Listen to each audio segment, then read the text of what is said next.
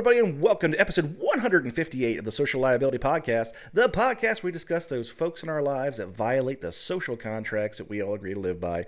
I am your host, The Raz, with my co host, The Buck, bringing you new and interesting stories from the far reaches of the interwebs.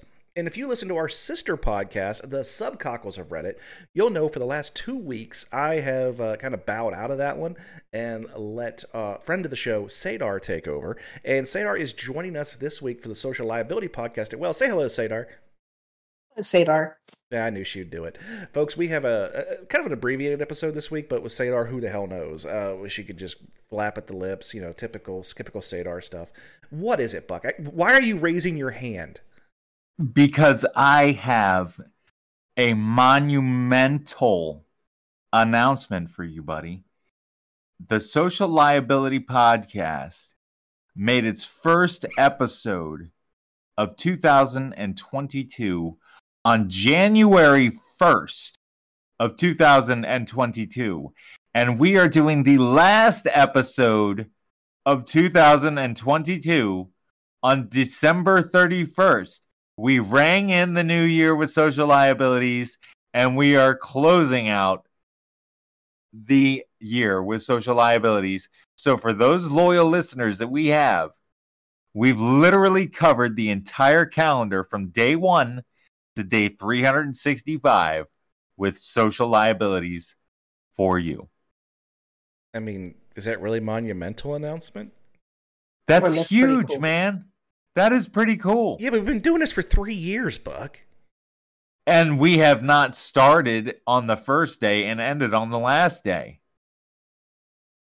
So we have a, calendar anomaly that Buck is very happy about. That being said, Buck, oh, what? It's always kind of pissing your Cheerios. I do. On the screen door on his, on his submarine of life. You fucking are, man. You are. Poor Buck. If you had sh- if you had shit on your shoe, you walk through my carpet. I know you would. you fucking bastard, man. I remembered that shit. Like you should alone be impressed by that. I can't even remember like what I said 30 seconds ago. But I remember that we recorded on the first day of the year. That's how special you are to me, man right from my heart. I should have said this on the subcockles of Reddit, where I had Sadar to back me up a little bit more. You, whatever. What do we got? Sadar, what's in the gallery of rogues? What is your favorite greasy spoon restaurant? Oh, um, oh, the chain, uh, Waffle House. Buck, what's your feelings on Waffle House? Also happens to be one of my favorites. I love the Waffle House. And the Waffle House, and, and correct me if I'm wrong, is a dump. I've never, the food. I've never been yeah. to a Waffle House that's not a dump. And you know, I, I distinctly remember one time that uh, Squatch, the guy who was on the show a couple weeks ago, him and I ended up in a Waffle House at like three or four in the morning, and, and we found out how they clean the Waffle House. Apparently, they do it once a day. Uh, they literally. You mean how they unclean the Waffle House? Dude, you mean how they bro, unclean it? I literally watched it happen. They drug a garden hose in and just started spraying everything. all the windows, like they were all completely covered in condensation from them spraying the grill with this garden hose. I mean, My lord, it was horrible. I hope they spray down those bathrooms too, because those things are nasty. They did. They did. They they they actually oh took my the God. they took the toilet paper out and hosed the bathroom down. Oh my God. this is back before like smartphones really were a, like a big thing, so I couldn't like take video of it. But yes, this happened. I watched it. It was in Carlisle, Pennsylvania. I can tell you right where it, it's still there to this day. I know it is. the the the shittier the parking lot, the better the food in, inside the Waffle House will be. That is my experience. The crappier the crappier that place looks, the better tasting the food will be. It's the, the, the, crappier it looks, the the better the cooks are. The, the more the more convictions the cook has. Dude, oh that should be the new Waffle House slogan, man. Crappier the looks, the better the cooks.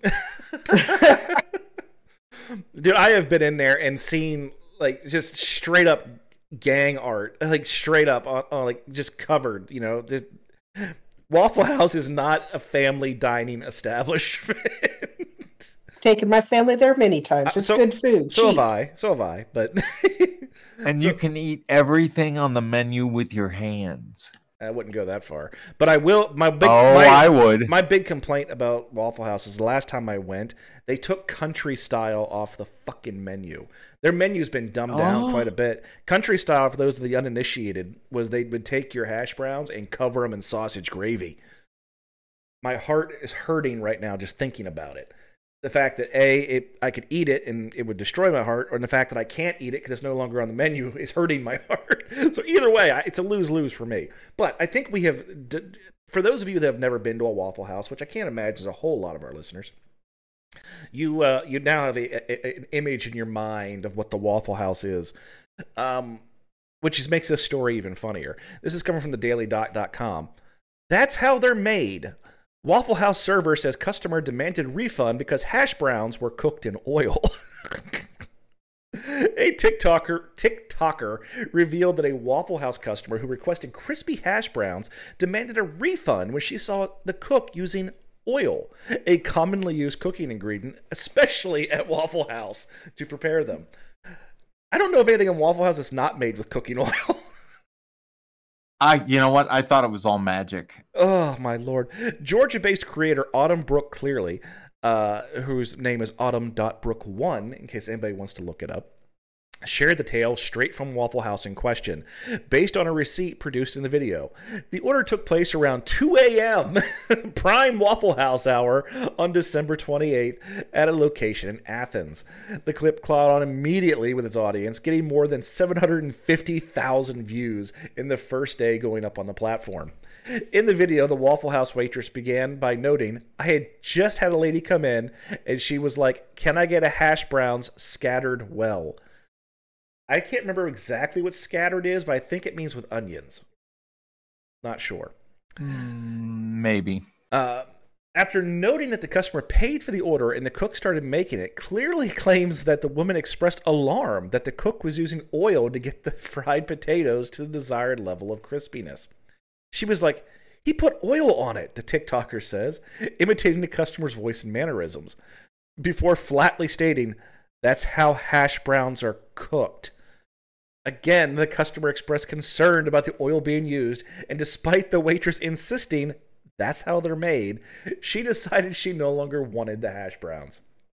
Okay, I'll give you a refund, the waitress narrates, producing a Waffle House receipt with refund stamped on it, and the mirror image notations visible is what presumably is the waitress's handwriting stating that she was disgusted that the hash browns are cooked in oil at the top of the receipt. I had to refund her for the hash browns because she was just astonished that they were cooked in oil. I'm just flabbergasted. So a number of commenters who agreed with the hashtag hashtag not healthy and hashtag nothing here is healthy that clearly added to the caption.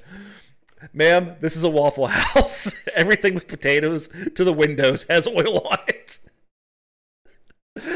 Another quipped, don't let her know about the french fries.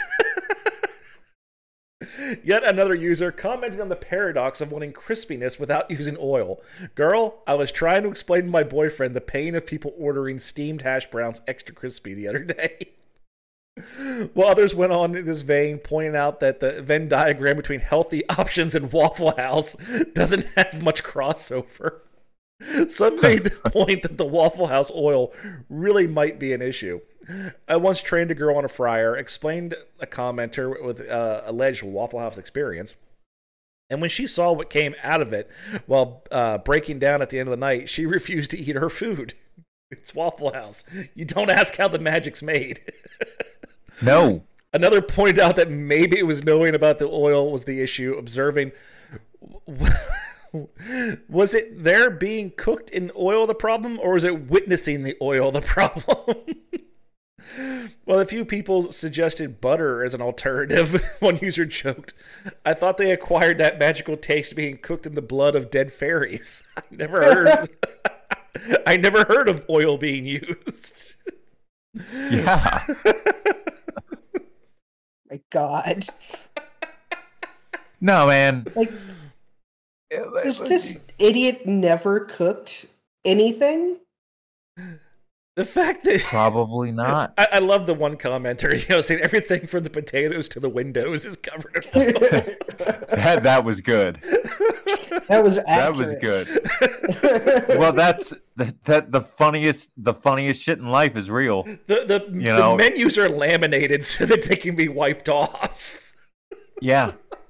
And you don't need to be able to speak intelligently in order to get anything. No, because there's pictures, folks. You can just point Everything you can just point point grunt. anything you, as long as your card's made out of plastic and and and and it clears they don't give a shit either and and oil in the food you you should know walk they could drop a pile of hash browns on the floor and put it back on the grill and i go welcome to flavor town Because Like- it never actually touched the floor. It, there's a nice thin layer of grease there that keeps it from hitting the floor. it's just it's it's all the extra oil you know, I'm on heart How- medication right now because of this shit. But but how are you going to make any potato crispy without some kind of even if you bake freaking potatoes, you still have to oil the pan to, to Alchemy. keep it from sticking. alchemy alchemy Sadar, Alchemy. alchemy My God. All right, our next story comes from TampaBay.com. Clearwater man charged with tossing man off of a boat and leaving him to die. yep. well Well, it- it's got a I twist. guess- It does, does have a twist to it. After Lonnie Wilson was found dead in the waters near Sand Key Park in Clearwater in December of 2021, at least three people told police they knew who killed him. James McManus told police that he had gone boating with Wilson and a man named Shane Dugan, and that Dugan threw Wilson overboard during an argument and ordered McManus to drive the boat away, leaving Wilson behind to drown. Well, then guess what, McManus, you're just as guilty. Uh, Liga Bello told police that Shane Dugan had sent her sent a video to his brother James, uh, who was her tenant and roommate. It showed Shane Dugan throwing someone over the side of a boat. David Kluever, uh, who worked at the Hooters with Shane Dugan, woke up in the middle of the night on December 4th and opened up a series of Snapchat messages in which Dugan admitted to throwing Wilson off the boat. We've got a pretty good case going here, folks. After he was tossed off the boat, Wilson, 48, drowned. His body was found uh, the next day in the Gulf of Mexico, about a mile from Sand Key Park in Clearwater. About a week later, Clearwater police arrested Dugan on manslaughter charges in connection with Wilson's death. Dugan pled not guilty to the charge. But the case soon started to unravel. By the time Kluever reached police, the Snapchat messages had disappeared. A search of James Dugan's phone did not turn up any footage showing Shane Dugan throwing Wilson overboard. And just six months after Dugan's arrest, McManus died. The Pinellas uh, Pasco State Attorney's Office has dismissed the case. He was murdered, Wilson's mom um, said, uh, Gwen Pickering said, and there's no justice. There's differing accounts in the case, however. Wilson had moved to Florida to be near his teenage son. He sometimes works in a catering business and helped out a friend at a convenience store which she owned. In his free time, he enjoyed shooting pool and bowling. So apparently, we're getting an obituary now. Wilson lived on a 24 foot dolphin sailboat at the Clearwater Beach Marina, according to court records. He was part of a community of people who make their homes in boats in Pinellas Beach. He was just amazed at how beautiful the sunsets were from his boat. Uh, on Thanksgiving last year, Wilson went to Orlando to celebrate his cousin Ashley uh, with his uh, cousin Ashley and her family. They went for a walk and hung out at the park and watched blah blah blah blah. Who cares? This is a lame obituary. Um, here we go. During the interview, McManus called Dugan and police spoke with him over the phone. He told police he went boating with Wilson and McManus, but said he hadn't seen Wilson since they got back to shore. Police asked if the men argued while on the boat. Dugan said no. He agreed to meet a detective at the marina about an hour later, but never showed. Later that day, McManus called police and told them he wanted to talk again. This time, he gave them a different story. The three men had gone sailing together on Dugan's boat, a 1982 Catalina yacht that had a motor. and they steered further away from shore into the Gulf of Mexico. The sea fog worsened. Eventually, they turned off the motor and drifted along while they drank and talked. Why not? Uh, Wilson began arguing with Dugan. McManus stated that he was driving back towards the San, uh, Sand Key Bridge. At one point, Wilson stood up and drew his hand back if he was going to hit Dugan. Dugan threatened to throw Wilson off the boat. Wilson stood up and Dugan pushed him overboard.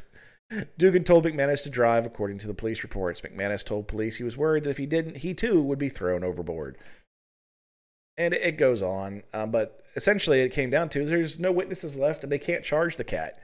Um, I can't believe that Snapchat can't retrieve videos though, but I guess it is part of their marketing is that uh, all their stuff ghosts away. I got to pause for a second. Why? I got a 911 call. I, oh no. Some... So we're gonna we're gonna continue. What do you think there, Sadar? Uh, I'm thoroughly confused. I mean, if they had so there was video. Have... There was video, but it was on Snapchat, and Snapchat, uh, after you view a video, deletes the video. My question is, why was this guy sending Snapchat videos to his of incriminating shit? That's kind of, but then again, people do stupid things, especially but, criminals. But who did he who did he send the Snapchat to? A third party. Wouldn't, but wouldn't whoever the third party was that saw it be able to testify that they saw it? It's hearsay. There's no evidence. but they saw the recording before the recording was. Hey Sadar, I saw I saw a recording of you uh, throwing a puppy in front of a semi truck. But I they mean, also have the they also have the cat's body. Right. Didn't you say that the body was recovered? So, but there's two different he, there's two different stories. There's one that he just yeeted the guy oh. off the boat, and there's another one where the guy attacked him and he defended himself. So I mean, there's two different versions of the of account of events here. It was either manslaughter or it was justifiable homicide. I don't know, but, but in my case, okay. I don't even think you could even claim justifiable because of the fact that they just left him there. So I, I, I have a hard time wondering why the prosecutor didn't charge him at least something, even a lesser account. But eh, yeah, who knows? Can can we just say it's incredible that they were able to recover a body from a mile off shore? Uh, that that not really. That impresses me. It, it, would have impressed me a long time ago, but now with with uh, tide charts and everything, we can pretty accurately determine within a, a very uh, small area where something's going to float to. Um, it, with, with, relative accuracy, uh, where some you put something in the water, where it's going to end up. Um, so it's okay. not, not not really that far fetched, especially only after one day. It'd be different if it was like weeks, but and that's how they track where they're going to find uh, crashed airline parts. You know, they can literally yeah. trace back where the plane went down by where they found the parts, according to title charts. So it's kind of neat. Okay. Yeah. Yeah. Well, science is cool. Science. It's all really cool. Science is cool. I mean, it, it, I, am just having a real hard time. But I mean, this is an editorial pick. It just isn't like a, a an affidavit of probable cause. So it's kind of hard to make a determination. But something else is going on that the prosecutor didn't at least charge him with. Um, with, with in, you know indifference, malice with indifference to homicide or something like that. Um, yeah, I, am having a hard time with that one, just by them leaving it's, him. Yeah, it's it's all a really weird story. Uh, the the whole thing, and I'm uh, I don't know. It it the whole thing's just really weird to me, and I don't feel like I can speak intelligently about any of it. All right, Buck, are you are you back now? Are you back? Are you okay? Yeah, I'm all right. But what you said I'm nine? Okay. You said nine one one, Holmes. I did. So because all I got, that's all I got, and then the crisis is now averted. You, what you got a text that said nine one one? No, I got a text that said help. Well, good enough. Yeah. So you you uh, you know you are in dire straits when you are texting Buck's crippled yes. ass for help. You know, that's that's the only reason I moved. That's the only reason I was like, shit's gotta be bad. Like, you are deploying the fastest ship in the fleet. Oh man, shit's gotta be on fire. but it wasn't. Okay. Well, you know, but it wasn't. every every once in a while we read a story and we say to ourselves, selves, that's what we call ourselves. Uh, we've got to find this cat. We got to get this cat on the show, and this is one of them cats. I, I think this kid's a genius. Let's do it. This is coming from I'm ready. this is coming from autoblog.com. California 19-year-old arrested in bogus parking ticket scam. a 19-year-old man uh, designed fake parking tickets and put them on cars near the beach in North California last week in hopes of collecting real payments. The man put the false citations, which included a QR code linking potential victims to a website to pay a fine, on cars Wednesday night, uh, said the Santa Cruz police. Investigators do not know how many fake tickets the man put on cars or how many victims paid the bogus fines, but are encouraging potential victims to contact them. Police took the man into custody Thursday afternoon on suspicion of unlawful use of a computer system and attempted fraud.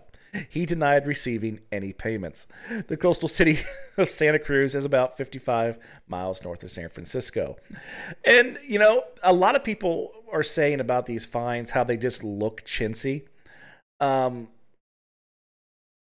I, I, will take you back to the ID cards we were issued when we originally started working in the prison system. Those things were horrible. I And- and- loved my ID. and they were legit government issued IDs. Um, there are this they don't look all that bad, other than the fact they used a um a couple of like GIF palm trees in in the logo. If they had just not put the palm trees on there, I 100% would have thought this was a legit ticket. So it's not written in Comic Sans. Well, their logo is the Santa Cruz parking. Oh. it is written in Comic Sans. Dude, but that that kid's a genius. He is absolutely a genius. you know there, there's a there's a similar story I'd read years ago about this um this the park this parking lot attendant and he uh was, it was always the same guy every time they came to the lot they were like 20 years people would come to this parking lot and they would you know pay their parking pass. They had like annual passes and everything else. And when this guy they well so they came to work one day and the guy was gone and the gate was just open and there was nobody around. And you know they all parked their cars. They even went and left money inside the box where the guy usually was sitting. And you know eventually after a couple days they're like what happened to this guy?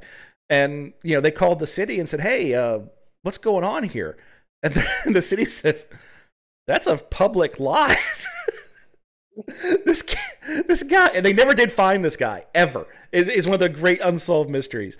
The guy just showed up one day put a booth up and an arm and he just started a business a parking business on on a city like uh, municipal lot and did it for like 20 years.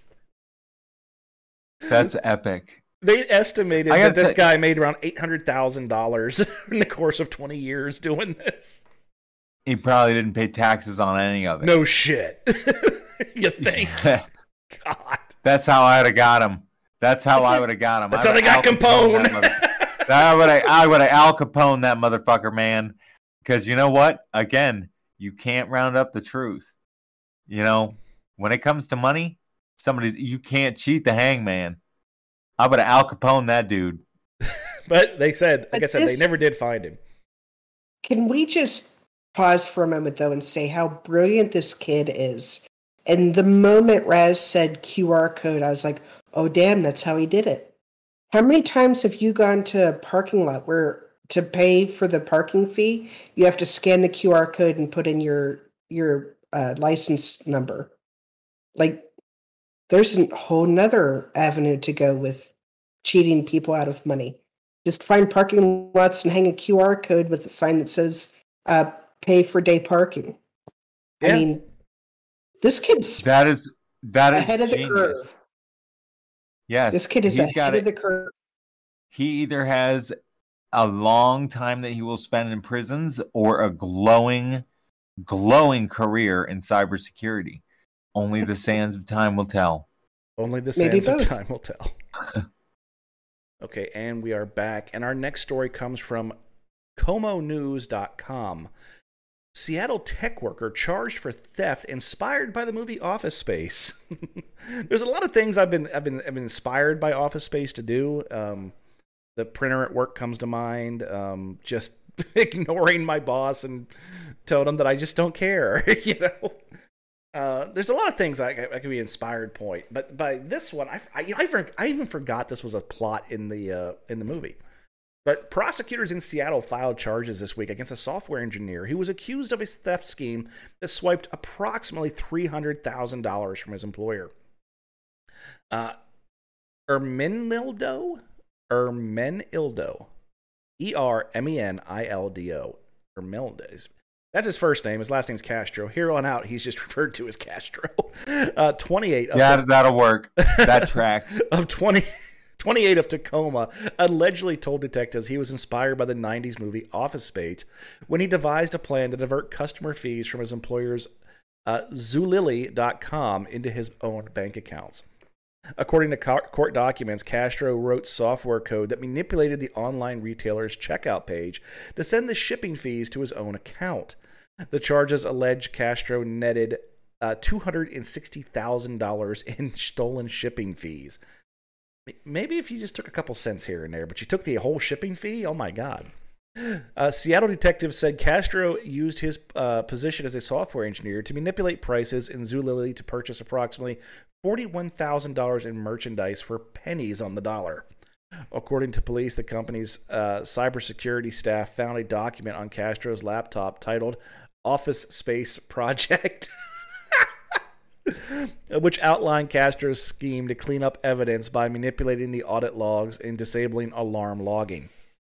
The theft began in February, and by March, the company had identified discrepancies in the shipping fees being charged to customers. Castro was part of a team assigned to investigate the discrepancies in the shipping fees. Oh, shit. Zulily investigators ah. eventually caught on to Castro's scheme and went to his house in Tacoma, where they found boxes of merchandise piled up in outside the front door and the driveway. the report states in total, Zulily's team uh, said Castro had sent over 1,000 items to his own home. In an interview with police, Castro claimed that the orders that came to his house were the result of a mistake during a test, and he forgot to return the items and did not notify Zulily staff about the uh, about the orders. When asked why he never returned the items to Zulily, he said he once they fired him, his opinion was "fuck them." Seattle police uh, detectives wrote a narrative explaining how uh, Castro's alleged scheme related to the movie Office Space, including the pot outline on IMDb. Oh my god! Oh my god!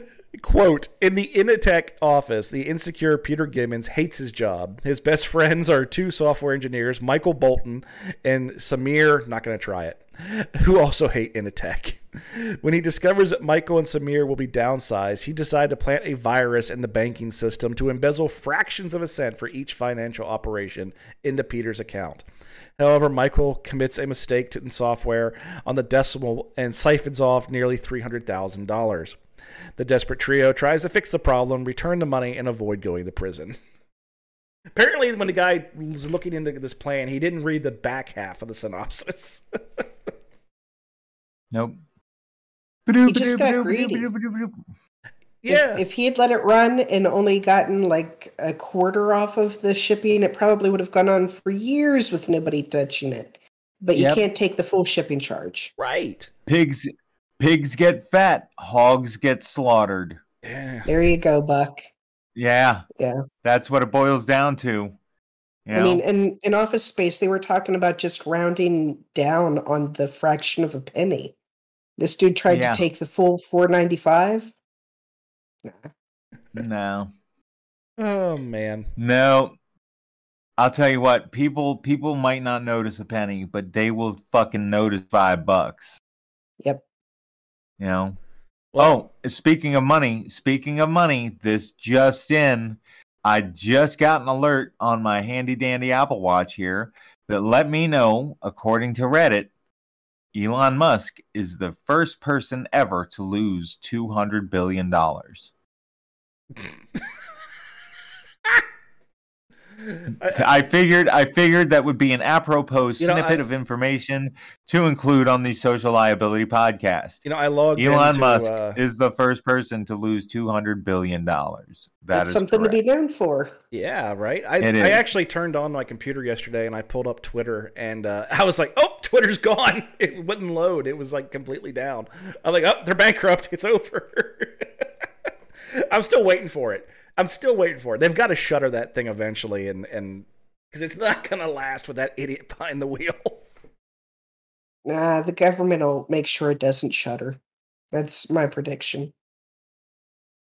Mm-hmm. Wow, I just you get to the top and then and then boy oh boy, you just think that your shit don't stink anymore and then you go and like sticking your nose like what is he even a professional in? He's got his he's got so many plates spinning right now. I don't even know what the man is famous for. PayPal? Okay, great job, buddy. It had nothing to do with PayPal. Yeah, uh, yeah, yeah, Did he? yeah. He's oh yeah, he's like the co-founder. I'm looking because I didn't know. I that. I know was, you're I look- thought he was famous for buying businesses. That's what I think. That's what I think it was. Was PayPal was his big acquisition that got him into the uh, into the Fortune Yeah, 100. That's what it is. He uh, he had a website called X.com and merged with Confinity in 2000 to form PayPal, which was acquired by eBay. Huh. Yeah. He also attended the University of Pennsylvania, where he obtained his BA and BS. Hmm. Yeah. How about that? Anyway, who I did not shit? know that. I didn't. Yeah. Either way, Don't care. fact of the matter remains, he lost 200 billion dollars. You want to know why? Because he is a social liability. No one You man know- should be yeah, like that. Just bothers me that somebody even has that much money to their name. What could you possibly do with that? I would be remiss if I didn't repeat the often used meme online. I remember I long for a time when the uber rich used their money to build libraries and museums instead of shooting rockets into space. Very true. Our next story comes from NBC2.com. Florida man blames voodoo after impregnating 13 year old girl. This happened in West Palm Beach, Florida. Uh, a Florida man is claiming that voodoo was responsible for him getting a 13 year old girl pregnant. According to the West Palm Beach police, the girl was admitted to the hospital on December 19th after suffering severe abdominal pain. During the visit, she made a call to 41 year old Jean Evanel Innocent. Oh my God, his name's actually Innocent. um, the, the child said she had been vomiting and the hospital was about to give her a pregnancy test. The test would reveal she was six months pregnant.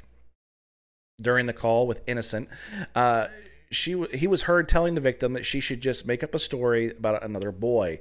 He also mentioned that if she told people what really happened, he would go to jail. Instead, the child told authorities in a sworn statement that Innocent had sexual intercourse with her four times following abdominal surgery she had in 2020. She also said that the most recent incident happened in November. According to the arrest report, Innocent entered the girl's bedroom and asked her to give him 10 minutes and then began to rape the child despite her saying no. The victim said Innocent only stopped because she was crying. Palm Beach uh, sheriff's detectives arrested Innocent, who claimed to only remember having intercourse with the victim on two occasions. He also claimed that the la- it only lasted a few seconds and it happened most recently three months ago. During the interview, Innocent claimed that the religious practice of voodoo was responsible for him raping the 13 year old child. Innocent faces several charges, including two counts of sexual battery on a child, one count of incest, and one count of impregnation of a child. Voodoo, motherfucker! That's your It's not goddamn excuse. defense. It's not. it's not. I don't even. Mm-hmm. I don't even. I don't even know how to respond to that. Hang like 'em. that. Yeah. yeah. Gut him. hang him. do everything. Fuck him. I mean, Matter of fact, yeah, fuck him with a goddamn barbed wire baseball bat. oh, I imagine that something like that'll happen in his future once he gets into the big boy prison. Mm, most likely. Because he's You know, the. they're they're you know, they're, uh, they're mm. did that was were you working the unit when that happened? Who was working that? I mean, uh, if it, don't say any real names, but uh, it happened in our prison where they, they somebody knew this cat was coming in. This dumb shit refused protective custody, and uh, he walked into a cell and he didn't walk out. he was carried. It was on. I do remember that. It was on I do 2B. remember that. It was on two B. I do rem- I do remember that. I do remember that. And then we locked them we locked them in separate parts of the prison after that. Yeah. Put one in classification and one with peds and meds. Yeah, I, I, I just I can't remember who, who was working. I thought it might have been you, but if it wasn't you, that's great. No, it was not me. Okay, well, let's get off that depressing shit. Uh, Buck, you uh, how's how's the winter treating you back over there on the East Coast? Lame. Lame, lame, lame. I'm fucking pissed at winter, man. It was three degrees last week. When we recorded this podcast last week, it was like between three and eight degrees. It was single digits. 10 days ago, we had negative one. Here I sit, and it is a balming 41 degrees outside. I'm not sure What what uh, what it got to here in the Midwest, uh, but it is it was we we were predicting negative 20 to negative 30. It didn't get quite Wind that chill. cold. But it was with the wind chill factor included. But it, you know, it it I'm not, I know it got down into the negatives, but not not tremendously so. Um, today, right now, as we speak, it is 11:11 a.m. and it is 58 degrees. Yeah. Yeah. What what in the what in the ever loving shit is going on? well, and it, this was It's pre- what so the weather's one thing, but the way that our, our country's infrastructure responded to it is completely another. Uh, the biggest offender is Southwest Airlines. Uh, they grounded like 5,000 flights uh, because of weather and staffing issues that were caused by the weather.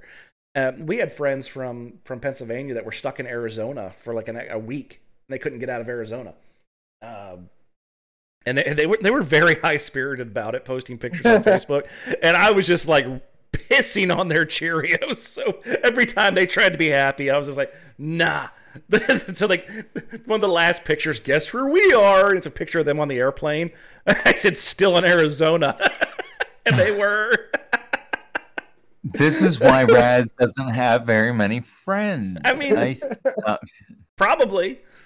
But, you know, let's talk about the good things that can happen, okay? We, we talk about people that are liabilities. Let's talk about somebody who's just an asset to the, the gene pool. Uh, this, this is coming from Insider.com. 10 South Korean tourists were stranded in a blizzard near Buffalo. They spent two nights in a stranger's home cooking and watching football. Why not? yes. That's, that's a sweet story. When Tell the- us more. When their van got stuck in the snow in Williamsville, New York on Friday, a South Korean tour group found refuge with a Good Samaritan who sheltered them throughout the blizzard. The group of 10 travelers, which included nine tourists from South Korea, were making their way to Niagara Falls from Washington, D.C., when they found themselves in the middle of the blizzard. Two men in the group decided to knock on a door to ask for shovels to try to get their van out of a ditch. They ended up with a place to stay until they could get picked up on Sunday afternoon after the storm had cleared. Alex Campagna, a dentist, said on Facebook that at about 2 p.m. on Friday, the worst blizzard he's ever experienced, he heard a frantic knock on the front door. Campagna and his wife ended up inviting the 10 people in, putting them up on couches, in sleeping bags, and on air mattresses in a spare bedroom. Uh, the Times reported Campagna told the newspaper he didn't want to let the group back out on the roads, adding that he knew, as a Buffaloian, that this is on another level, the Darth Vader of storms. uh, I'm gonna, I am gonna butcher some South Korean um, some names here. Oh, I say Choi Yosobayo. I can't pronounce it. It looks like I'm Choi. A member of the tour group that Campagna hosted told the Times it was kind of like fate. That they had ended up at the house of a hospitable family with a full pantry. We had enjoyed this so much, Choi said, describing the experience as unforgettable and a unique blessing. The group spent Friday and Saturday swapping stories and cooking with their hosts. The Times reported they watched an NFL game on Christmas Eve and made several Korean meals, adding that Campagna and his wife are fans of Korean food themselves and had, the ingredients needed, needed to make. I'm, I'm choking. to make uh, jae-uk bokum, a stir fried pork, and a dakdori tang, a spicy chicken stew. If the travelers had stayed for Christmas dinner on Sunday, the group would likely have made uh, bulgogi, B U L G O G I, bulgogi, Bulgogi. bulgogi. Uh, drivers picked up uh, the tourists on Sunday when roads were cleared and brought them back to New York City. Choi said that he and his wife plan to stay for New Year's Eve. The others are scheduled to fly back to South Korea this week. Choi and Campagna did not immediately respond to the insider's request for comment. That is an That awesome is just- story. Yeah, that is super hip. That is such a. How cool is that? Like, that I- I just wanted- sounds fun. I wanted to end the good, the year on a good note, you know, because we always talk about the dregs of society, like some Yeah. fucking rapist blaming voodoo. But you know, what do you do when you have like a van load of Korean tourists on your front door? What are you gonna do? You invite them in and have them make bulgogi. right? Put them to work. Dude. That what a cool experience though for everybody involved. The tourists got to like experience uh, an American home life, and the the family there got to experience a little bit of Korean culture through their guests. And everybody got to be snowed in together, and they just got along handsomely for a couple nights. That is such an awesome story. It really It is. really is. It really is.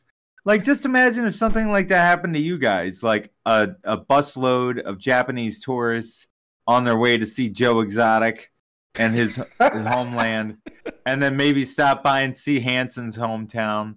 Like, those guys get caught in like you know a tarantula stampede and go and seek seek shelter with you guys, and then consequently one of them is really good at making sushi. Like, it would just be great. It'd be amazing. It would be. the stereotypes that just spewed out of your mouth. Well, uh, you know what? I didn't make fun of just one group of people, you know, or, the thing is, though, the thing one is- classification of sentient being. you know the thing is though stereotypes do exist for a reason and you know you, you said japanese tourist and you know i can attest to that because i was in gettysburg pennsylvania uh, anybody familiar with the civil war just the battle of gettysburg knows about the angle. It is a very popular place but depending on the time of year it's very dead. So a lot of us uh, who are civil war reenactors would go out there just because it was a nice peaceful place. So we're in uniform me and two other cats we're in uniform and you know we're just kind of hanging out um discussing things you know places and things. And all of a sudden the bus pulls up we're like ah crap. All right. Well this is gonna happen then spewed forth from this bus and it was a big bus was a metric ton i'd say at least 30 to 40 japanese tourists get off this bus all of them the biggest cameras you've ever seen hanging around their necks and they all came rushing like off the bus. The bus wasn't even going to stop. Apparently, from what the driver said, they said they saw us and they insisted on stopping, and they all got off the bus and take pictures with us. It was the funniest damn thing in the world. And it was like it was something like a, like a, Benny Hill skit. It was ridiculous. But you know, let's just let's let's just say uh, we had a busload of uh, tourists. I would like to think that we would try to do the same thing. I, re- I do. I'd like to think that we would try. Um, you know, I don't have dentist I- money, but I can't I can't say that we'd have all the ingredients to make all of the dishes to their native lands, but chances are good that we have enough food to keep a, a group of 11 alive for a couple days. I uh I I'm about ready to really really dip my toes into this pool when I tell you guys this. But I actually have 100 pounds of beans and 100 pounds of rice in my pantry. I could totally support a, a herd of people for for a couple of days. Like that would totally be a thing. with beans and rice, we'll keep you alive, but we can't say anything more Yeah, than that. you know what? Hey, you know what? I've got two pounds of chicken bouillon powder. Okay, we can put some flavor in it. That that'll keep you alive. It'll keep you alive. I don't even I don't even care what I mean. To me, a bonus on all of this is that they're people from another culture. I would freaking love to have house guests for a couple days that are from any other culture. I just think that would be so fun to share my culture, learn a little bit about their culture. To me, this story would be like a Christmas present. It, like one of the coolest experiences, and Sadar, you can probably tell me if you agree with this or not. That you know, we went to China and we were there almost a month. And we did a lot of the tourist stuff. You know, we went to the Great Wall, we went to the Forbidden Palace, um, went to uh, the birthplace of Kung Fu. That was kind of cool. Uh, but I think one of the coolest things that I did when I was in China is we had a racist ass tour guide. Uh, but th- but this dude arranged this and didn't really tell us what we were doing. He just told us we were going out to lunch, and he's taken us down some sketchy ass alleys. I mean, we are going into some sketch parts of uh, of Peking, and we we get to this backyard essentially, and we go through this little gate, and we go on to what I thought was their porch, and it wasn't. Apparently, it was their dining room. um, and uh, our group of people all sat around, and this this this couple just kept bringing food out to us, and it, and they just cover the table in food, and there was like eight or nine people in our group, maybe ten, and all they did was bitch, moan, and complain that they don't. This is strange food. Sadar and I ate our asses silly. it was the most amazing meal I've ever had. We were all sitting. Okay, in in China, it's not uncommon for people to turn their front room into a restaurant. So I think that's kind of what we were at. Um, was a front room restaurant, but they brought out tons and tons of traditional dishes, and it was enough for each person at the table to have one serving of everything.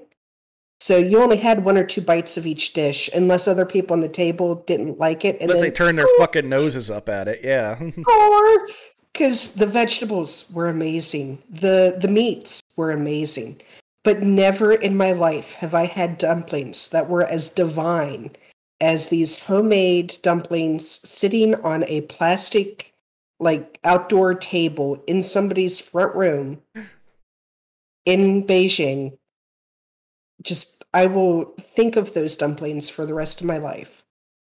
The most amazing meal ever. And it, it, we, we kept yeah. we kept trying to get them to sit down and eat with us, and they wouldn't do it. And it, that was like the that was like the disappointing part was we couldn't get them like just to sit down and chill with us. Uh, they went inside and ate with the tour guide, which was kind of like. But at least we got the food. we got homemade food.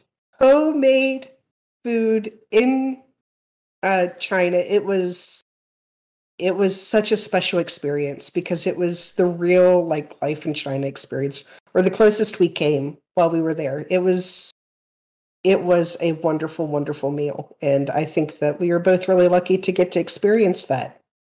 I'm so happy that you have a wonderful experience because I'll tell you what right fucking now is that some of my worst culinary like experiences have been in the homes of people in foreign countries. I, I, I just and I've had food that I swear would have eaten me back if it could have. It's like, like, like, don't get me wrong. I lived in Central and South America for a while, and I've had some awesome, banging foods but none of it came from grandma's kitchen down there. None of it. Mm. Not a really? single fucking thing. Not a damn thing. Not a damn thing. I ate everything and I was grateful for everything that I was given by these people because it was all they had.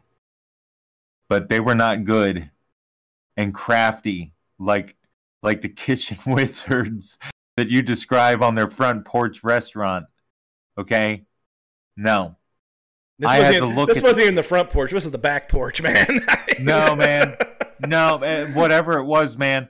I didn't get to sit here and lament over the fact that the host of the meal wouldn't eat with me.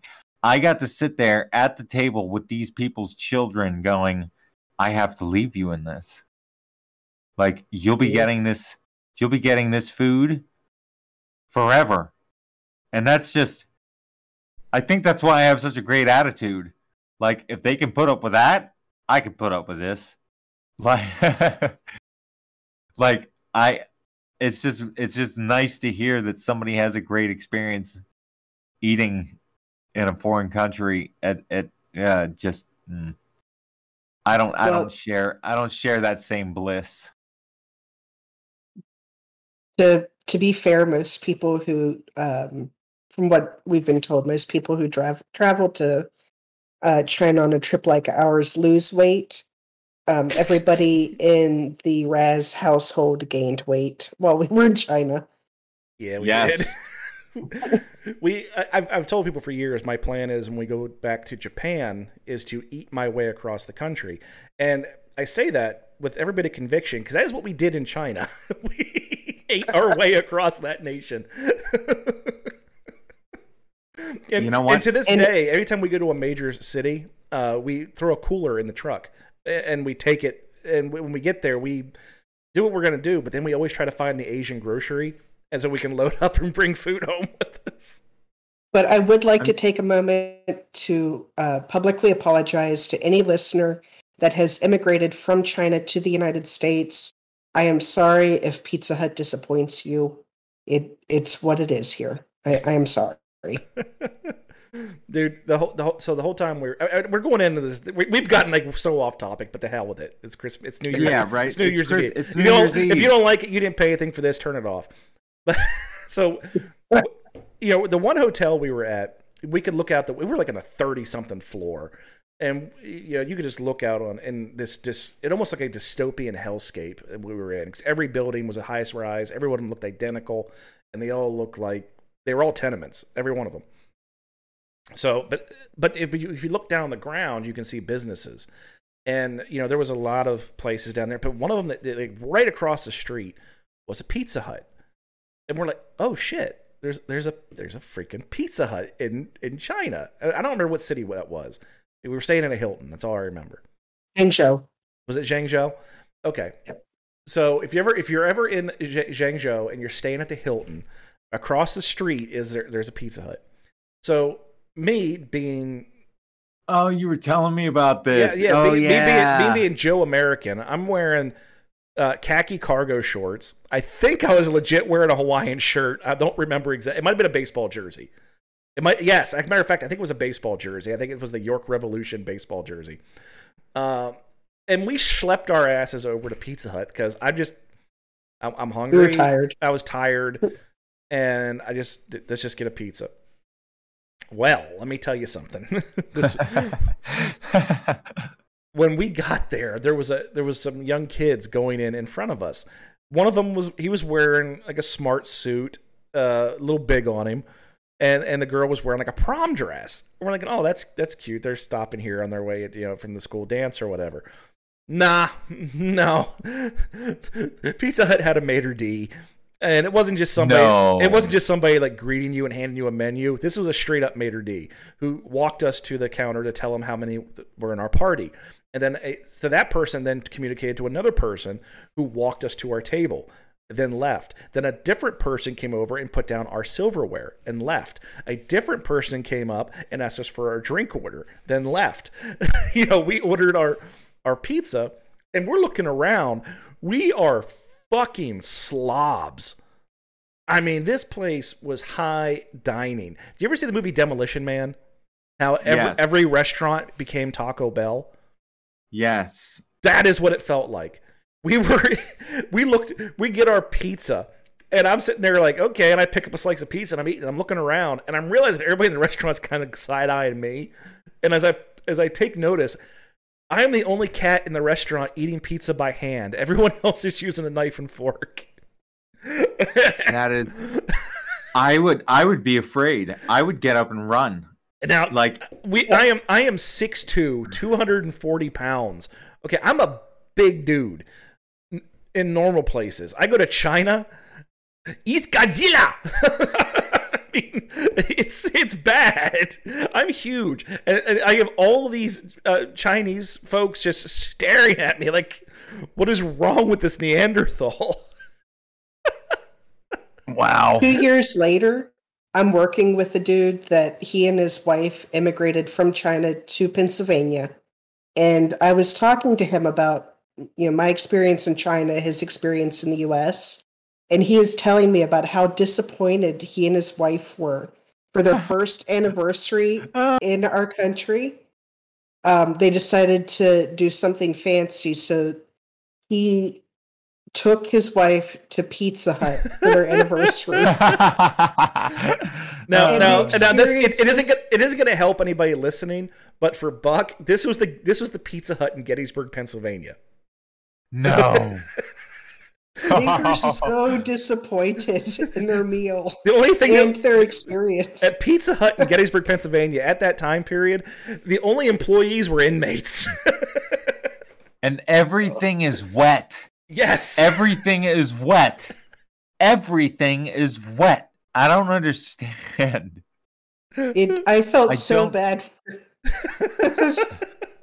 I mean, this was the nicest man you've ever met. He was so sweet and so happy. And his wife worked with the terminally, terminally ill. So I can only imagine that she was just as sweet. And they wanted to do something romantic. They fled China so that they could have more children. That's why they moved to the United States. Um, you know, I just wanted everything good for this person. And he took his wife to Pizza Hut in Gettysburg for the romantic evening getaway. Like their probably wanted her- first date after their kid was born. It was. Waffle House. That would have been. the food would have been better. I yeah, and you know what? You know what? It's kind of like hibachi because you can see them cooking it. yeah, yeah. I mean- Waffle House is redneck hibachi. I mean, that's what it is. It really is. yeah, it's white trash hibachi. I. You, you just started something, man. I'm using that. I'm using that. I'll give you credit. I'll give you credit, but I'm using that. We're going to White House hibachi or white trash hibachi tonight, folks. Get me some hash browns made in oil. Raz, like you, you. I don't think anybody's called it that before. I've never heard it, at least. That's you. We we are recorded. on- I'm probably making a huge. It's like the January first, December thirty first shit all over again. Here I am making a big deal out of seemingly nothing, but whatever. I think it's special, and I'm gonna call it Redneck Hibachi, and that's it. That's that's all there is to it. So mote it be. I That's think it. I think y'all found your next T-shirt.